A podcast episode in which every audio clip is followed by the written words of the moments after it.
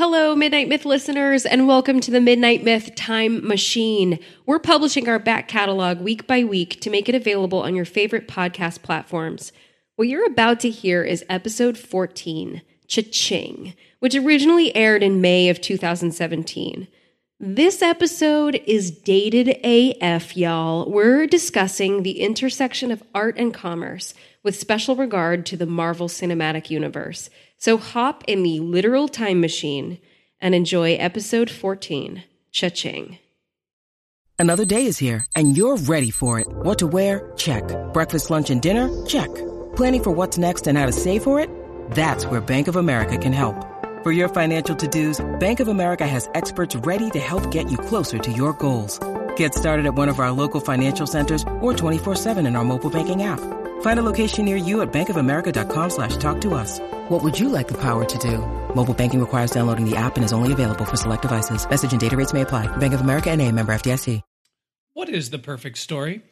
Does it exist? Is there a tangible formula? Has the perfect story ever been told? And if so, are we simply trying to retell this story over and over? This podcast is called The Midnight Myth, and somewhere between the black of night and the break of dawn, there is a story, and it's perfect. My name is Derek Jones. And my name is Laurel Hostak. Welcome to the Midnight Myth.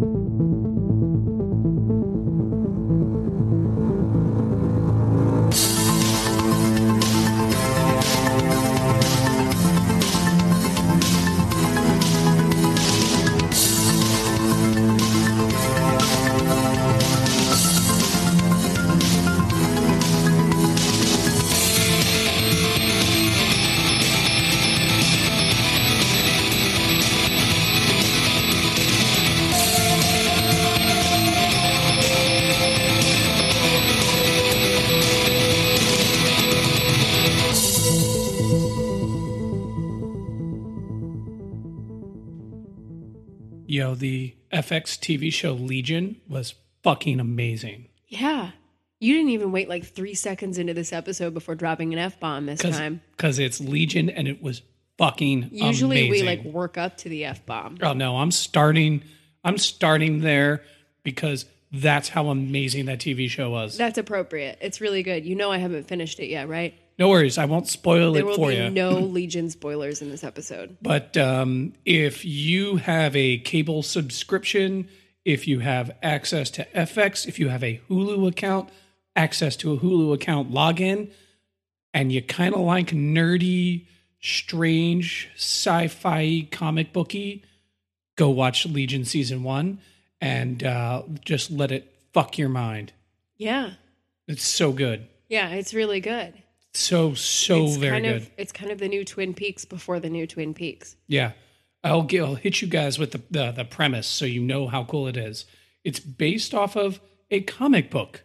Now, if you don't, what? yeah, if you're not, a, if you don't know the comics, uh, you might not realize this because it doesn't in any way, shape, or form feel like the conventional comic book genre. Definitely not. But the main character, David, is based off of a character in a comic book called Legion. He's in the X-Men sort of sphere, and the the comic book character can absorb other people's powers, but he has multiple personality dis- disorder. So as he absorbs their powers, he also absor- absorbs their personality. In the show, he's in a mental hospital, but has incredibly powerful psychic abilities that kind of cross between his madness and uh, it's just, There's not. There's no. There's nothing else like it. It's amazing.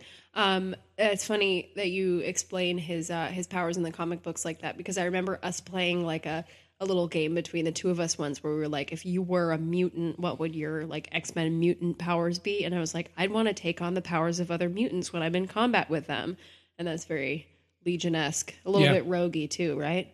Yeah, she can she can kind of do that too. She like absorbs their energy and their life force and then can have their right, powers. Yeah. But she can also fly and has super strength, yeah, which is cool too. But there's always a catch. Always yeah, there's a always catch. a catch.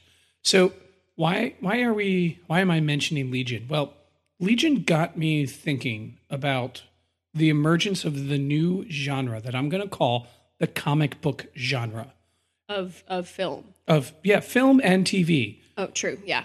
It is now, I think, its own genre in the respect that a Western is now a genre. Right. And it really made me think about these sort of big watershed moments for that genre. But more importantly, there's something interesting happening in the intersection of commercialization and art. So what do I mean by that? I mean the crossroads where you have artists trying to make great art, and then you also have business people trying to make a shit ton of money. Yeah. And the comic book genre kind of represents this, this confluence, this, this crossroads, you know, more so than anything, because the fans are highly engaged and they demand a high quality. If you put out a poor comic book quality thing, the fans are just going to revolt and hate it. Think of uh, Zack Snyder's Batman v Superman. Right. Or Zack Snyder's anything. Sure. Well, in particular for my argument, th- yes. this movie. Exactly. Right? It made a ton of money in its opening weekend and no one went back to see it versus Marvel's Guardian of the Galaxy, you know, where everybody saw it. It made a ton of money and everyone saw it more than once. Yeah. It's a badass movie. Right? So the fans are very demanding, causing the storytellers to really scrutinize their work. But at the same time, there's this tremendous pressure for these to make shit tons of money for the investors and the producers. Yeah. And the economics behind the comic book genre has like fragmented universes where the X-Men can't intercede with the Avengers, who can't intercede with Sony. Oh, just or with Spider-Man. But just kidding, now Spider-Man can kind of be with the Avengers, yeah. but for a limited period of time. Yeah, these kind of overlapping and complex webs, uh, you see what I did there, mm-hmm. of contracts and legalese. That's really interesting. So here's the question that I want to explore.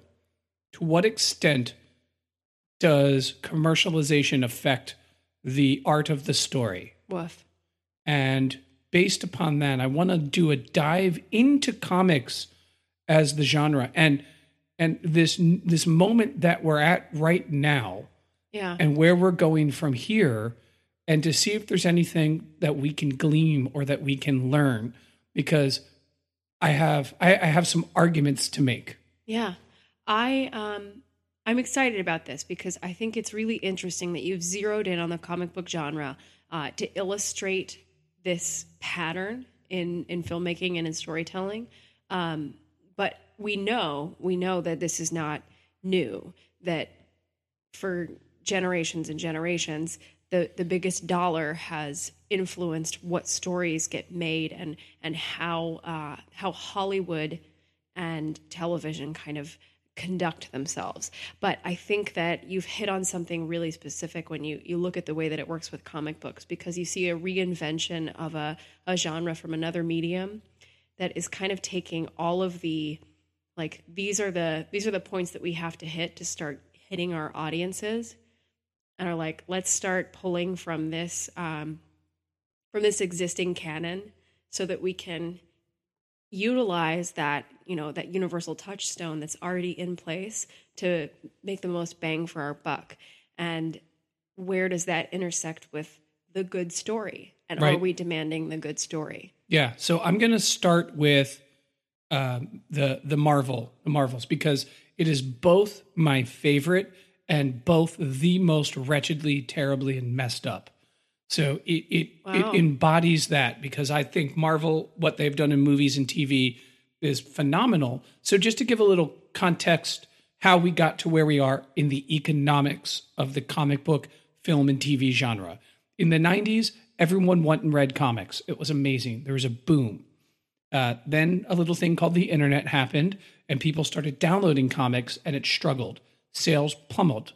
Um, so Marvel, the company responsible for the Avengers, the X-Men, Spider-Man, the Fantastic Four, was on the verge of bankruptcy. It was about to close its doors. In come major studios, so Paramount, who makes movies, Fox, who makes movies, and Sony. And they buy off they buy off properties. They buy the rights to these characters to make movies. So anything and everything to do with Spider-Man went to Sony. Sony makes the Tobey Maguire Spider-Man movies that are smash hits. Uh, the Fox buys the X-Men, and Fantastic Four and any and everything that has to deal with them. And they make X-Men, f- smash hit franchise that's made tons of money for them. And they've also made some Fantastic Four movies, which have been yep. pretty pretty rough. And then Paramount makes Iron Man. And Iron Man, uh, probably of all the movies, was the most successful, not just commercially, but critically. It was a game changer. And and I say this also from a personal standpoint, where I was, you know, a young woman growing up who uh, I wasn't really interested in comic books other than the sort of goth, you know, steampunk comics that I was reading as a teenager. Um, but Iron Man kind of bridged the gap between like really engaging storytelling, good social commentary, and like super nerdy comic bookiness that kind of opened my eyes and opened the door for me to the genre. Right. And you had Robert Downey Junior just embodying Tony oh, Stark. God, he's so good. He was made to be Iron Man. Absolutely. So, so you have those, then now Paramount uh, also then makes an Incredible Hulk, and the idea that these are going to be linked. Then Disney comes in with its purchasing power, and it realizes that Disney has a problem on its hands. And I'm going very quickly and doing it very flippantly yeah. and glibly, but Disney realizes that the one of its main problems economically is that they don't have enough things for boys. Yeah. They've got the princess market down. Little girls love them. How are they going to attract boys? Well, there's this company that's down and struggling, but has all of these great stories and heroes called Marvel, and they buy Marvel. And then the sort of universe that Paramount started to build now becomes Marvel Studios on its own, and it's run by Disney. And it culminates into what I would consider one of the biggest moments for the comic book genre, which is Joss Whedon's Avengers. The Avengers. This was a game changer. This was the entire universe links. This is literally watching a comic book live on T V. Yeah. Not live, but and, you get me. And to, to go back like one step, the moment we saw that cutscene from the end of Iron Man, where we've got, you know, Nick Fury showing up, uh, and we're like, wait a minute, is this a is this a bigger thing? Is this about to be a bigger thing? And for those of us like me who weren't like at that point so engrossed in this saga that we were looking forward to, you know, what was in production and, you know, figuring out what the interconnected web of whatever was going to be, I was like, wait. And this was the first seed that was planted of this being a bigger universe. And so that was, you know, kind of that moment that we knew. We knew what we were in for. Yeah, and it had ne- nothing on that scale had ever been done in the comic book genre quite like it. It was so successful uh, on just making a great story. They they had connected the webs of all of the other movies, and they had done a really great job in bringing characters, or bringing actors, pardon me, that could really inhabit and embody these characters. And they got the best director to to go. That, that the only person that could have made that movie was Joss Whedon. Yeah. And it was a watershed moment. And this left pretty much the entire industry, in my opinion, standing with their mouths open, being like, whoa. Yeah. You know, Warner Brothers, who owns D C Comics, who owns Batman, Superman, Justice League, all of those, was like, we, we, we're doing this all wrong. We have to catch up. We have to make a big extended universe like this. Uh, there's then a reboot of the Fantastic Four. They try to redirect X-Men and, and give a younger cast to it. Uh, Spider-Man gets rebooted. All of these things happen in the wake of this amazing Avengers movie, and all of them fucking failed and flopped and were just bad. So what does Marvel do at this watershed moment? I would say at this point, it's they they break these Marvel movies into phases. So Avengers was the end of phase one. Then we get Guardians of the Galaxy. Then we get another movie like, holy shit, no one saw it coming. I'm a nerd. I've read Marvel Comics for years. Right. I had no idea who these characters were. You know, I'm like, what? There's a talking tree? Like, what is this? Is this a comedy? Is this an action movie? They're in space. And James Gunn and his vision for that movie connected it. And you're just like, my God, Marvel can't fail. Yeah, it kind of felt like, you know, they took this leap of faith and that we were, you know, we were confronted with like the next step in filmmaking. Uh, and And I remember us having conversations with friends of ours being like, they haven't had a flop yet. Nothing has nothing has gone wrong. Nothing has been like critically panned. Um, the next one has to suck, right? But well, no, no, no. Let's keep this train going. Yeah. Since then, I think we're almost at the end of phase two. We might be in phase three. I can't keep track anymore. Mm. The Marvel Cinematic Universe has sucked. And I'm going to say it here for the internet. I like all the movies. All they have done is regurgitate the same movie back to us. And I, Guardians of the Galaxy two is coming out. I guarantee we're going to see it, and I'm going to enjoy it, and it's going to be the same movie. Well, they have figured out their formula. We are at the intersection of commercialness versus art. And I think the biggest uh, symbol of that was Ant-Man. Ant-Man, they brought in Edgar Wright to direct it. You might know him from Shaun of the Dead. Right. A guy that's got a really weird directorial eye who makes some amazing really movies. Really smart, really tight, really And clever. really clever. Yeah. Who gets fired from his movie. Yeah. You know, so why and why does he get fired? Well, there's a lot out there. There's a lot of theories. I would submit that what they wanted Ant-Man to be was, we're redoing Iron Man.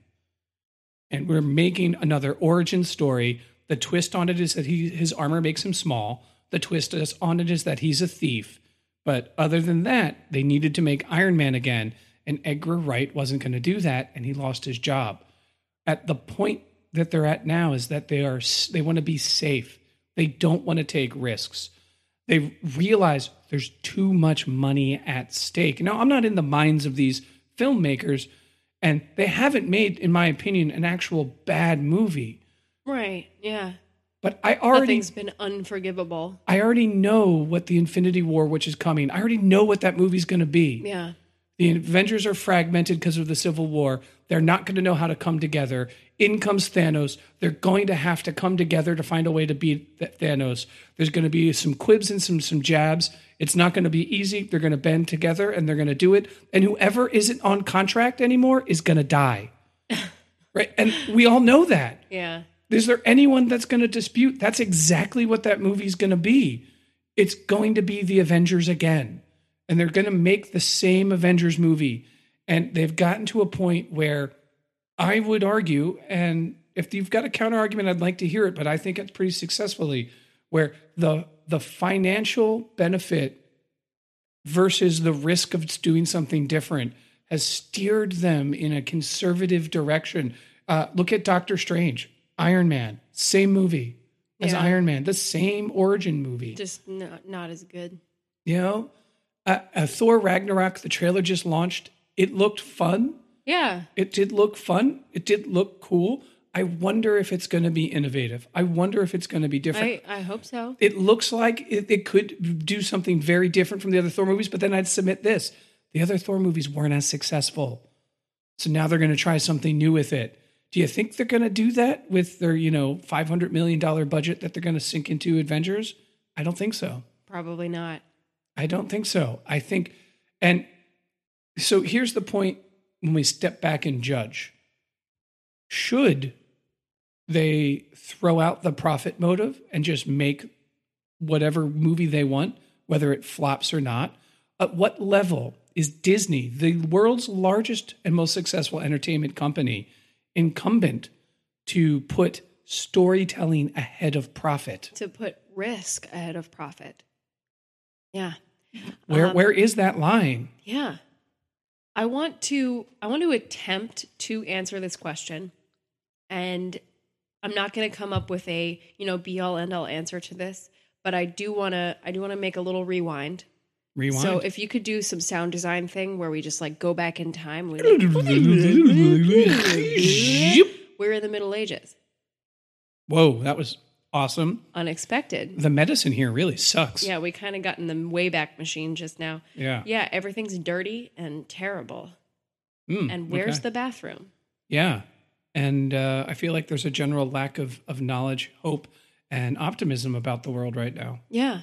Um, I'm going to go pray.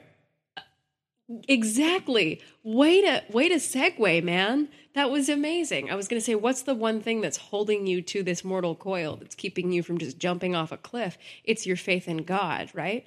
It's uh-huh. your religion. Yeah. Uh, your religion is kind of the dominant thing in your life that is, you know, making it okay that you're a serf or you're, you know, whatever. Um, so you're in the Middle Ages, and the dominant art that surrounds you, the dominant storytelling around you, is severely influenced by your religion. This is the Dark Ages. You know, we're in Europe. Uh, Christianity is everything. It right? is. The historians of the Middle Ages would call it the papal monarchy. Exactly. There is an empire, and the emperor is the pope who runs several countries. Yeah. So the art that surrounds you, the only art that you know are, you know, images by Giotto or Duccio of uh, your Savior on the cross or riding into Jerusalem.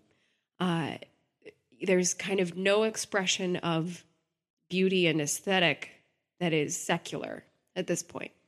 And we flash forward a little bit to the Renaissance. You know, the kind of resurgence of, you know, classical ideals and uh, and the search for beauty and truth, and not much really changes, except the fact that maybe, you know, maybe some of the uh, search for beauty and truth includes images of regular people alongside the Savior. So the art that we're seeing is is highly regulated by uh, you know a higher. a higher force. And that's either a noble person, a king, or a church. You have an ecclesiastical or noble uh, influencer who is, uh, you know, in charge of commissioning all the art that's out there. Yeah. And just, just so everyone knows, you can't make any art in the Middle Ages at all. You will not make any art unless someone, a powerful landowning member of the aristocracy, nobility, or the clergy is is paying you for it. Right. And what we're talking about right now is called patronage. Uh, so if you are an arts patron, you are someone who pays, you know, a painter or a sculptor uh, to to make something beautiful that either, you know, uh, manifests your faith or your your place in the faith. So in during the Renaissance, we start to see wealthy families like the Medicis pop up and start commissioning painters and artists. Uh, and we start to see other wealthy families who are commissioning painters to to uh, to paint scenes from the Bible and also include members of that family in the painting as praying next to that scene from the Bible to show just how pious you were. And this was how art got made. Was wealthy people or the church were commissioning people to do it. Oh, to be clear, the church were also wealthy people. Exactly. Uh, but I, I mean, just like aristocratic families versus, you know, religious institutions. Sure. Uh, and this is the primary way that any aesthetic uh, influence is making its way into people's minds. Yeah. And this is a this is a system that survives today. Uh, patronage, which we talk about in art, we talk about in uh, the humanities and the sciences and research and in politics as well. We talk about money in politics that determines what stories get told by politicians. You know, a, a lobby for a special interest might might influence your state representative to go in and, and spend most of their time talking about how we need to put coal miners back to work or how we need to you know, uh, how we need to stop gun violence. And I, either side of the of the coin, we've got people who are influencing what stories get told based on how much money they can put in somebody's pocket. It's an interesting thought. So decompacting that, few pieces of uh, reconsideration. So in the medieval ages, it's a representation of a culture and a philosophy right. that says the only duty of any individual is their duty to God, and the only duty uh, that huh, duty the only the only the uh. only the only path towards virtue is through the understanding, worship, and reverence of a religion, and the entire society is bent and geared to that. It is the Pope that places the crown on the king, that gives the king the authority, who then gives the authority to the nobles. Mm-hmm. And it is the place of the commoner to serve the will of God. Right. And everything is within this. So within that, there is a philosophy of art that the true aesthetic represents and mirrors the divine. Right. And every piece of art is going to be bent on that. Now, and pragmatically, you have small groups of people deciding what art is going to be, right? Right. You know, and in that way, it's very similar today, where there is there's small groups of people that are deciding what movies get made, for example. But the difference is, is that I think there is a core philosophical difference uh, that I think would say that it's not the system of patronage, you know, where I'd say it is, it is the system of capitalism. Right. Right. And that, that, it has some remnants to it in that those with wealth can decide, but their goal, right? So the goal when a priest commissions an artist in the medieval ages is to find an expression of divine beauty that can hopefully last and last longer than themselves. It's an expression of their own mortality and their own powerlessness, yeah. right? The purpose of Disney is to make profit. Right. Right? So their motives behind those philosophies end up end up being very different, and hence the art that we get is very different. It doesn't matter if a bishop makes a piece of artwork. It's not for everyone. It's it's just for that bishop and the few people that get to grace their halls to look at it. Yeah. Whereas when Disney makes a movie, it wants millions. It wants the whole world. If it can get everyone in the world to see its movie, that's the win. Right. You know, it's for mass production. It's for the masses to consume. Yes. Yeah. Um, yeah. My argument is really to say that the, that the current system of patronage, which also exists in the nonprofit sector as well. Um, you know, I work for a theater company, and a lot of the stuff that we, that we make is dependent on the funding that we get from private and public uh, philanthropy. Mm-hmm. And so this is still a system that's, that survives in, um, in art making outside of Hollywood. I would argue, though, that the current, you know, capitalistic, um, you know, I- incarnation of the way that, that stories get chosen in Hollywood contains remnants of that uh, oh, that, sure. that patronage. Um, I, I agree. Can I ask you about the theater company, if you don't yeah, mind? Sure. So, um, because I truthfully don't know. I'm rich, and I want to give your theater company money. Mm-hmm. Do I get creative input to what art you make? So this can be, you know, a really complex question. Um, perhaps at my theater company, I would say at my theater company, you as a wealthy donor don't necessarily have a say in what I make. You donate to me because you like what I make and you want me to keep making it. Right. However, if you're a board member, that's a different story. So if we get... and I'm not necessarily saying that this is true of my theater company, but if you're at a big nonprofit theater company and you have wealthy board donors who are part of your, we call it board of directors, who are giving the most money, who are soliciting people to come see your shows, who are part of, you know, kind of this steering organization that determines and approves everything that comes through your organization, they might be able to say, you're making that show? I don't know how I feel about that. Yeah, don't do... and to get on the board, you just have to give a lot of money. Give a lot of money and be willing to give your time. Right. Interesting. To have, you know, some input on who's hired, on who continues to be employed, on how you're running your organization and budgeting your organization. And in many organizations, I'm sure they have creative input. It's crazy how different we are from medieval Europe and how things have evolved and changed. But it's also amazing how a system can echo from the ancient time to the present. Yeah. Because you're right, that does resemble patronage very Absolutely. much. Yeah. And and I do want to start to draw, you know, a line from that that history to uh, to the specific example that you're bringing to the table today in the comic book genre and film. Um, and I want to move forward a little bit to Victorian England. Okay. So it's getting our way back machine again and just...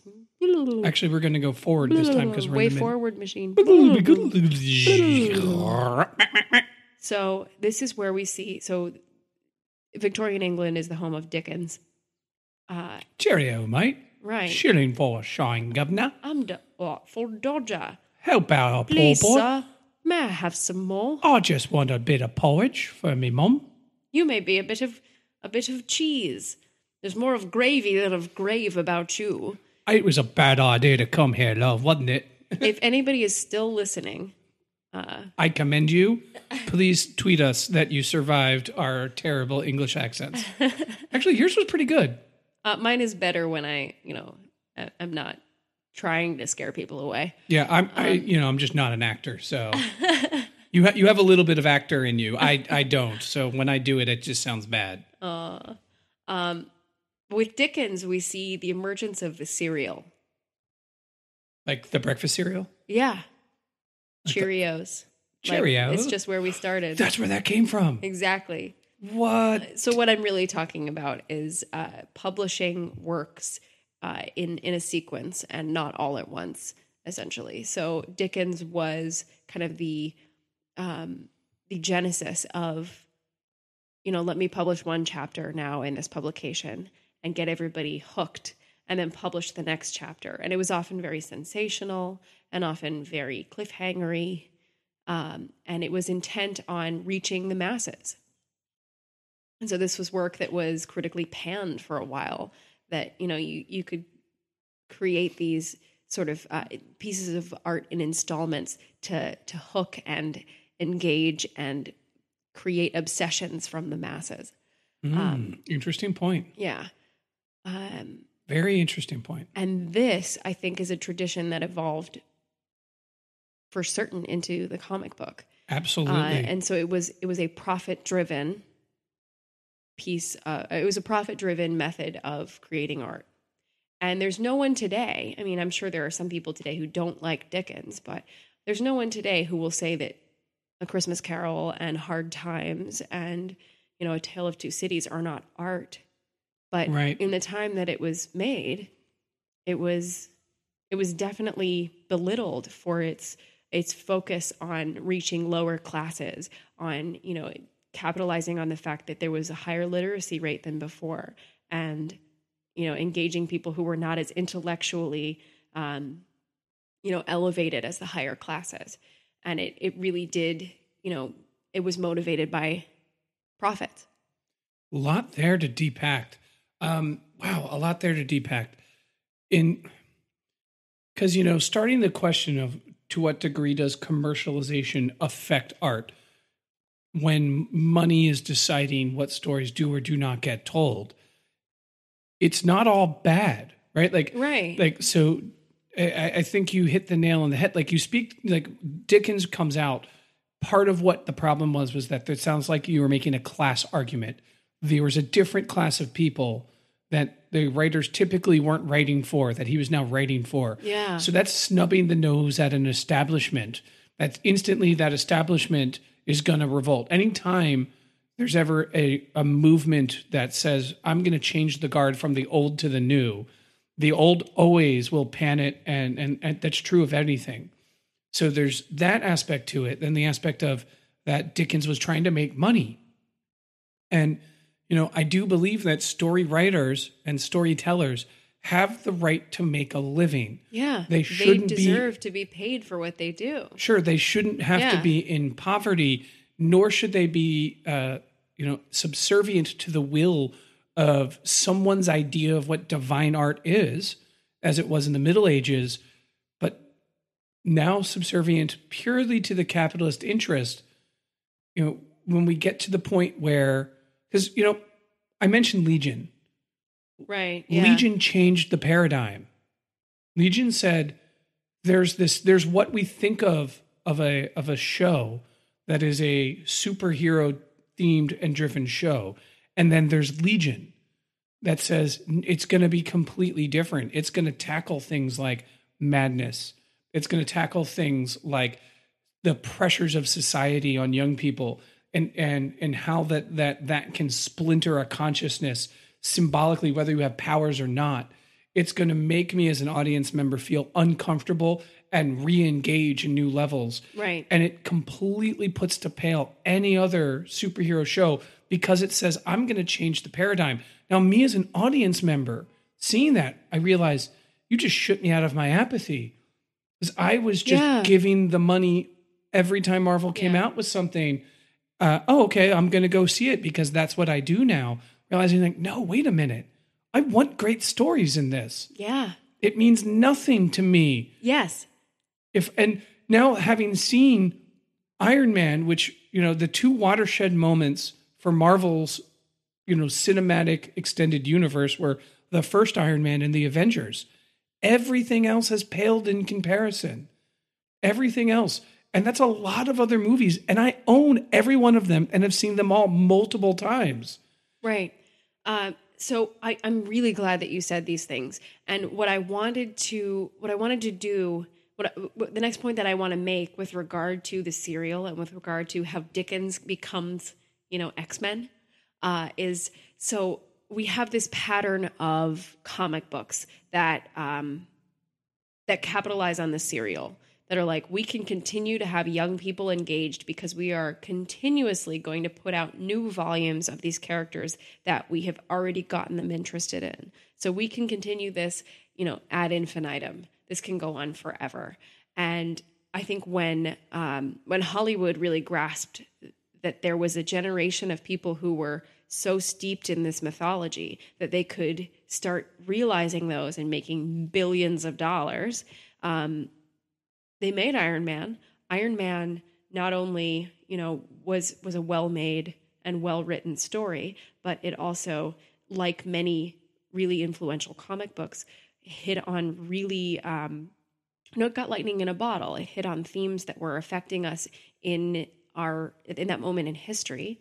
You know, this was, what year was that? Like two thousand seven? Yes, uh, I, early two thousands. So we're still uh, early to like, mid two thousands. You know, post nine eleven, we've got those fears in us. We have, you know, the Iraq War is is still, you know, plaguing a lot of us. And so we've the got the quagmire these, of our time. Yeah, yeah. These questions about um, about violence and these questions about our role in the world and globalization. And so Iron Man does all of these things and then blows the universe into this giant, um, you know, I'll say it again, this web, and is like, hey, we got them. So we're going to create this web of interconnected stories, and we're going to rebuild this mythology in a way that they can see it. And so it keeps making these movies. It keeps making this money. It knows it has people invested in the serial, and that people have to see each movie to be able to catch up and understand. And then at a certain point, it thinks it's gotten us so ensnared in this web that it thinks the structure can hold on to it. It thinks the structure is enough right. to carry us. Whereas what really gripped us about Iron Man and what really gripped us about, you know, Avengers were the incredibly new ways of telling old stories. Yeah, it was the story. And, it was the actors. Yeah. It was the plot. It was the dialogue. It was the edge of your seat, really caring whether these, these characters live or die. And what's happening now with Legion and with Logan, which is another thing we haven't mentioned yet, but is a huge part of this, you know, taking the comic book characters, especially from X-Men, which is one of the most socially conscious, you know, series out there, and infusing it with the the stories that are affecting us most potently. And the characters that we're going to empathize with the most. Yeah. And so it understands that not only is it about just snaring us in that structure, but giving us and feeding us with that that beautiful story. Yeah, because here is the the problem. You walk away from Doctor Strange thinking, I can't wait to see what he does with the other Avengers. Right. Not walked away, not you don't walk away from that movie thinking, man, that was amazing. And yeah, and this is a thing that that you and I have talked about a lot with regard to not only Marvel, but especially D C and the D C movies right now. It's that every movie that comes out is your stepping stone to the next thing. And you hear a lot of people making excuses for Batman versus Superman, or making excuses for what the Justice League will be, as, you know, it's it's just uh, Batman versus Superman is just setting up the Justice League. And the Justice League is just going to be setting up Justice League two, the next thing. Yeah. But at what point is the thing the thing? At what point is it the story? Because I can't think of anything more important and big and exciting for me than Batman versus Superman. How is not how is that not the thing that everything is building towards? You know, why is that a stepping stone? Why yeah. isn't it the thing? So here's what what I kind of want to say in summary, because I agree. If the one thing that we have, the one power that we have as fans that they didn't have in the Middle Ages, who we choose to see and when we choose to see it matters. And it's right. come time for us to stop going to Marvel movies mindlessly. It's come, it's come time for Marvel to flop. And I say that not because I want Marvel to flop, but I want them to see that, no, I'm not a mindless automaton. You can't just get my money with every movie. You have to earn me as a fan. And we have to demand more. And I think we're at this moment where our biggest power is to not go. And that's going to be hard for, for me personally, because I love seeing a Marvel movie the day it comes out. Like, I love it. I get yeah. all giddy and excited. Yeah, it's and great. I, I want to see these movies. And this is such a great moment because it's finally cool to be a fucking comic book nerd. It's never been. I've been one my whole life. It's never been cool until right now. Yeah. And I want this to keep going. But if they're going to regurgitate the same story back again and again, without development, without innovation, without characters that I really care about, um, it's not going to work. And now, how did Logan get made? Sorry, this is an important point. Yeah. Because Fox was not winning. They owned the X-Men. They have been kind of trumpet along where maybe one out of every five X-Men movies is actually a good movie. Right. It makes them money, but there's an opportunity cost when you make a movie and you spend one hundred million dollars and it makes two hundred million dollars, but it had the opportunity to make a billion dollars. Right. So there's an opportunity cost when you don't actually deliver the goods, even if you make profit. Now, if you're a business person, you intuitively understand, man, we made this much, but we really could have made this much. And in the losses that they'd seen around movies like X-Men Apocalypse that weren't too good, the other Wolverine movies, that made them money, yes, but they didn't have the juggernaut presence. There is this a sense that with Logan that they just wanted to tell a Wolverine story. Right. Start, middle, and end. A simple, basic story about a character that we love at the end of his life, you know, and at the end of his run as a superhero. What would this character look like after years and years of war and combat and watching so many of his friends die along him by his side? Who would that person be? And in that, they made this beautiful, unique, no comic book movie has ever remotely been like it, because it happens, it happens to be that it's about a comic book character. Right. And when you see that, you think, man, there is a new, we're at a new watershed moment. There's a new bar here.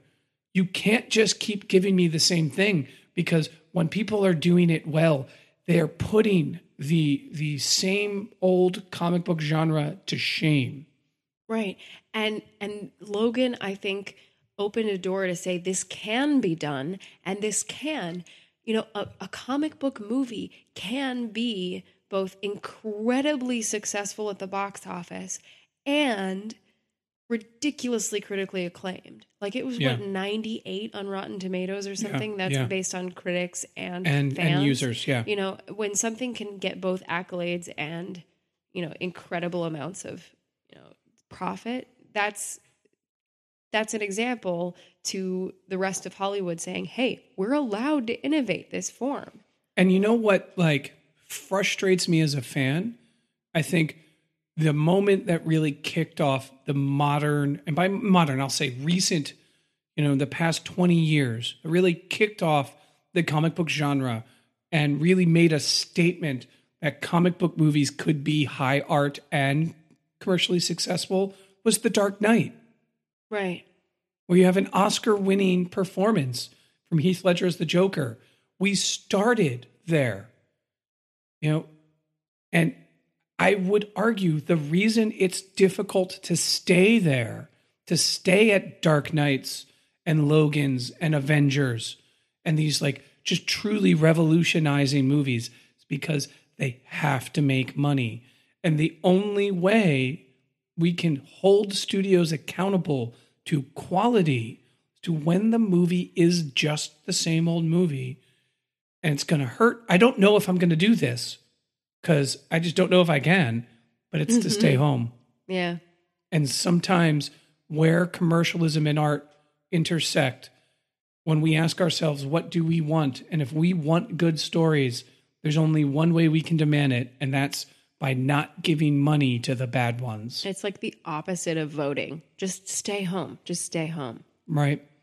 And I would submit that is how we, as fans, can hopefully help. No, we're not going to make, you can't stop bad movies from being made. Right. Right. You you can't stop mediocre movies you from being made. You can't stop Suicide Squad. It's just, you it's have to let happen. That train wreck happen. You know, but at the same time, we deserve more than Ant-Man. Edgar Wright should be able to break the paradigm. And you should be able to, you know, uh, tell a unique story without having to be completely bound by brand awareness.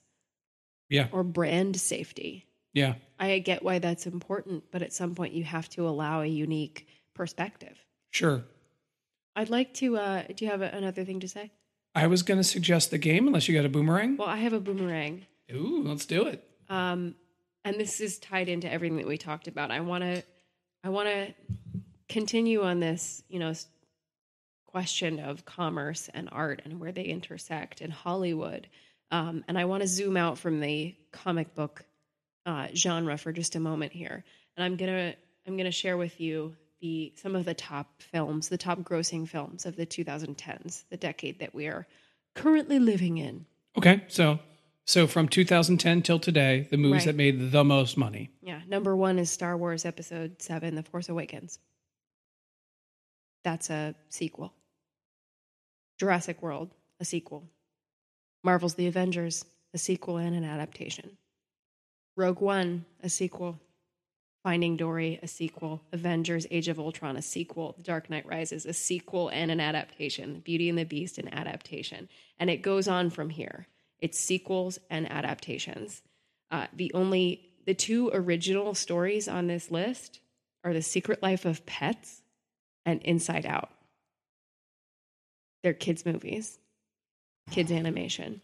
That hurts, right? That the top grossing films of the decade that we're currently in are all sequels or adaptations. There's not a single new story on that within the top ten. You know, you don't get to those original stories until number sixteen.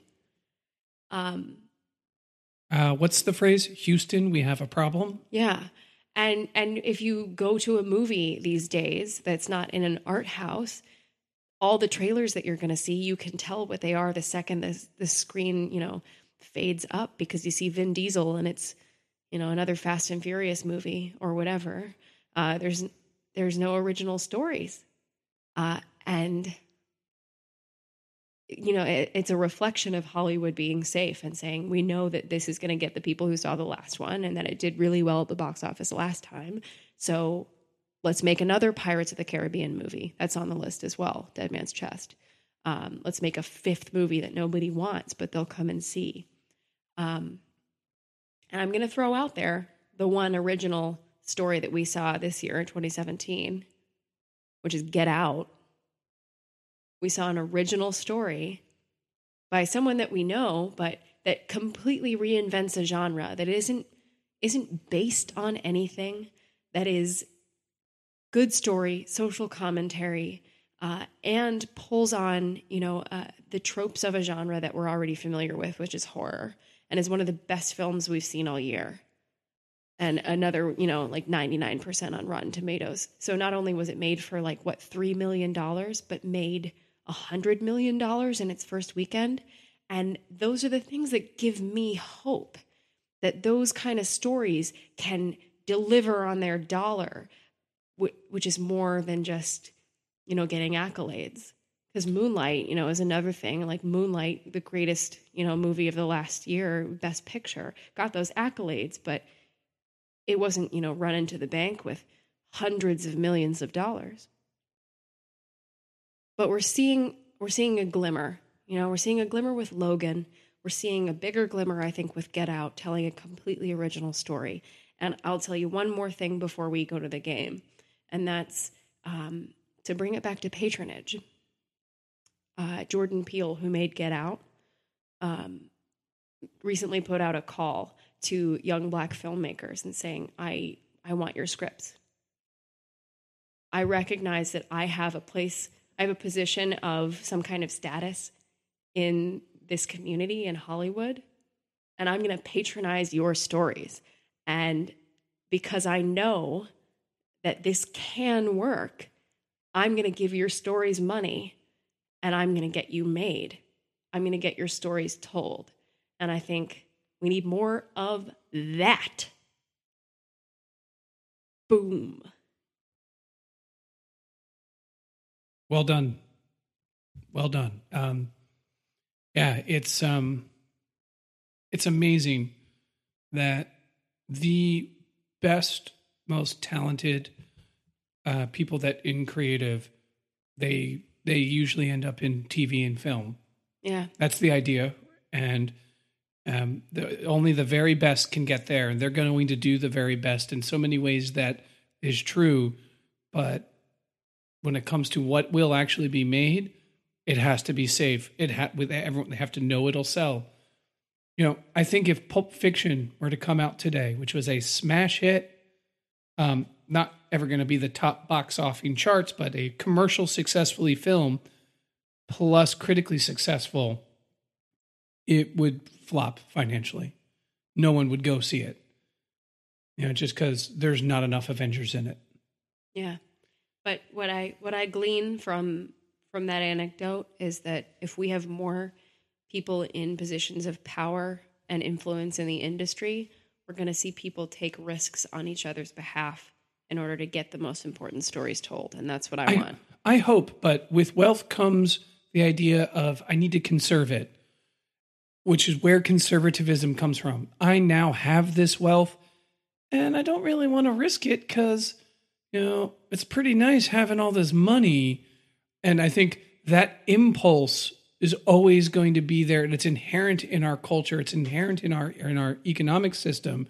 So, you know, I hope that as Jordan Peele reaps the benefits of his amazing storytelling and is uh, personally successful, financially successful, I hope that he is still willing to take risks, because I can think of dozens of filmmakers off of the top of my head. Dozens might be a lot, but I can think of filmmakers that once they got to that level, they stopped taking risks.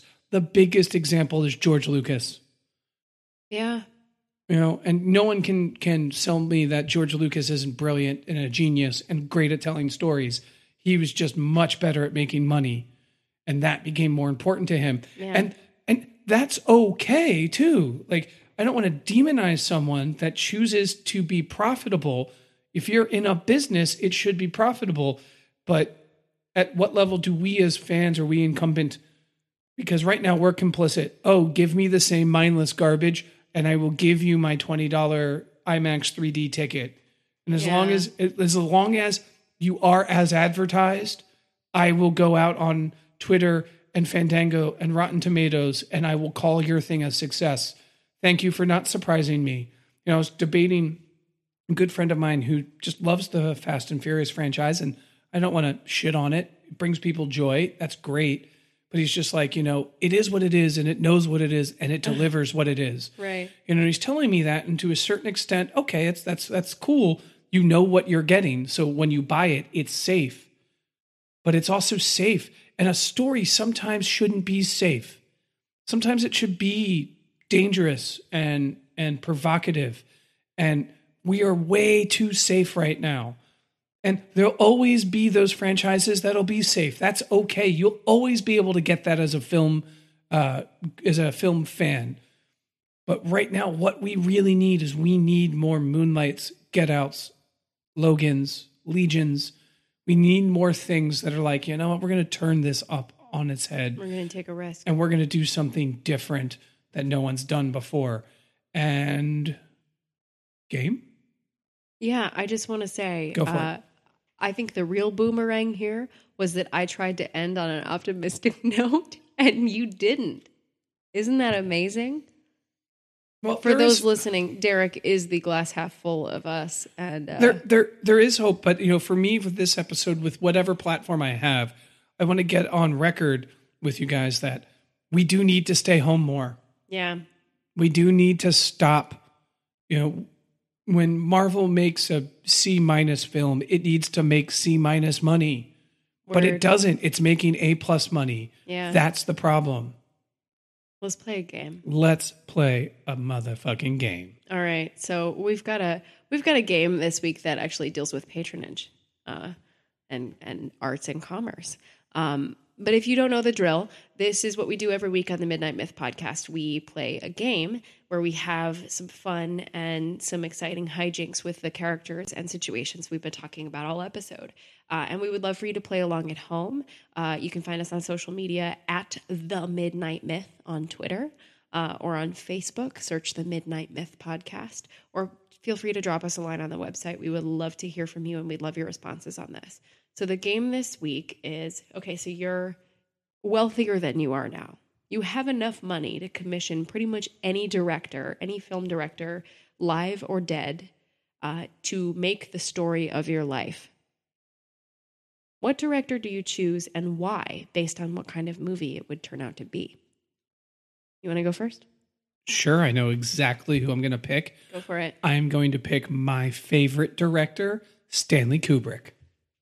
I kind of knew you were going to say that. one hundred percent. In case you don't know who Stanley Kubrick is, let me give you a little I M D B film uh, biography. A Clockwork Orange, two thousand one A Space Odyssey, Barry Lyndon, Eyes Wide Shut, Doctor Strangelove, or How I Learned to Stop Caring and Love the Bomb. Stanley Kubrick is the master of visual mania done in a logical way. He is the master of integrating music Uh, and in telling symbolism. He did The Shining. Um, he is he is able to capture both the mundane and the bizarre in a way that when you walk away, you feel changed. And if I want anyone to tell the story of my life, I want it through that maddening, crazy lens that Stanley Kubrick sees the world. Because no filmmaker has ever made movies that I've I've enjoyed more on a on an intellectual level. On a critical level, something yeah. that, that his movies hit a part of my brain and make it come to life that no other director has ever been able to do before or since. He would one hundred percent be my go-to. Sadly, the man is, you know, not alive anymore. Right. But I'm rich enough that I can clone him. Yeah, you would resurrect him, and then he would make the movie of your life. It and was just Easter. So sitting at a typewriter, like, all work and no play makes Derek a dull boy. Absolutely. And another thing that Stanley Kubrick did as a director that I think is great is that he's genreless. That's true. He's not bound by genre. He did whatever the fuck he wanted to do. He'll do horror. He'll do sci-fi. He'll do drama. He'll do action. Like, he'll do whatever he wants to do. And yet his style is still very distinct. You know you're watching a Kubrick movie. Right. Yeah, absolutely. Like, his style, it, like, you can feel his decisions. You know, I don't know if that makes any sense. But absolutely. Yeah. Absolutely. So he's who I would pick. Um, and I think he would make my life so much more interesting than it actually is. Nice. That's a spe- really, really good answer. Yeah. All right. Uh, my turn? Up. Yep. All right. So uh, I wasn't going to pick this person because he's my favorite director, and I didn't want to choose my favorite director, but here I go. I'm picking my favorite director. Um, the story of my life would be uh, would be directed by Jean Cocteau. Um I have no idea who that is. Not familiar? Yeah. He's a French director um, from like oh, oh, fifties oh. and so. Um, and he his work is... Sorry. His work is part of an evolving surrealist movement. Um, and he was he was a kind of a jack of all trades in terms of media. Um, he's best known as a film director, but he was also a visual artist and a poet and a performance artist and a playwright. Um, and his work kind of... Uh, you, you can see in his work that he's he's very style-driven. He is very... Um, he definitely leapfrogs between different media in a in a way that's very seamless for him. Um, examples you, of his work are yeah. going to be uh, the original Beauty and the Beast, La Belle et la Bête, um, which is one of the most beautiful films ever made. And it's a, it's a dream. It's a dream. Uh, there are instances of magic that are portrayed by, um, you know, a camera being run backwards.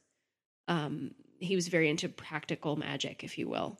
Um, his, his greatest films also were um, Orpheus, The Testament of Orpheus and the Blood of a Poet, his Orphic trilogy. And as you know, Orpheus is my favorite story.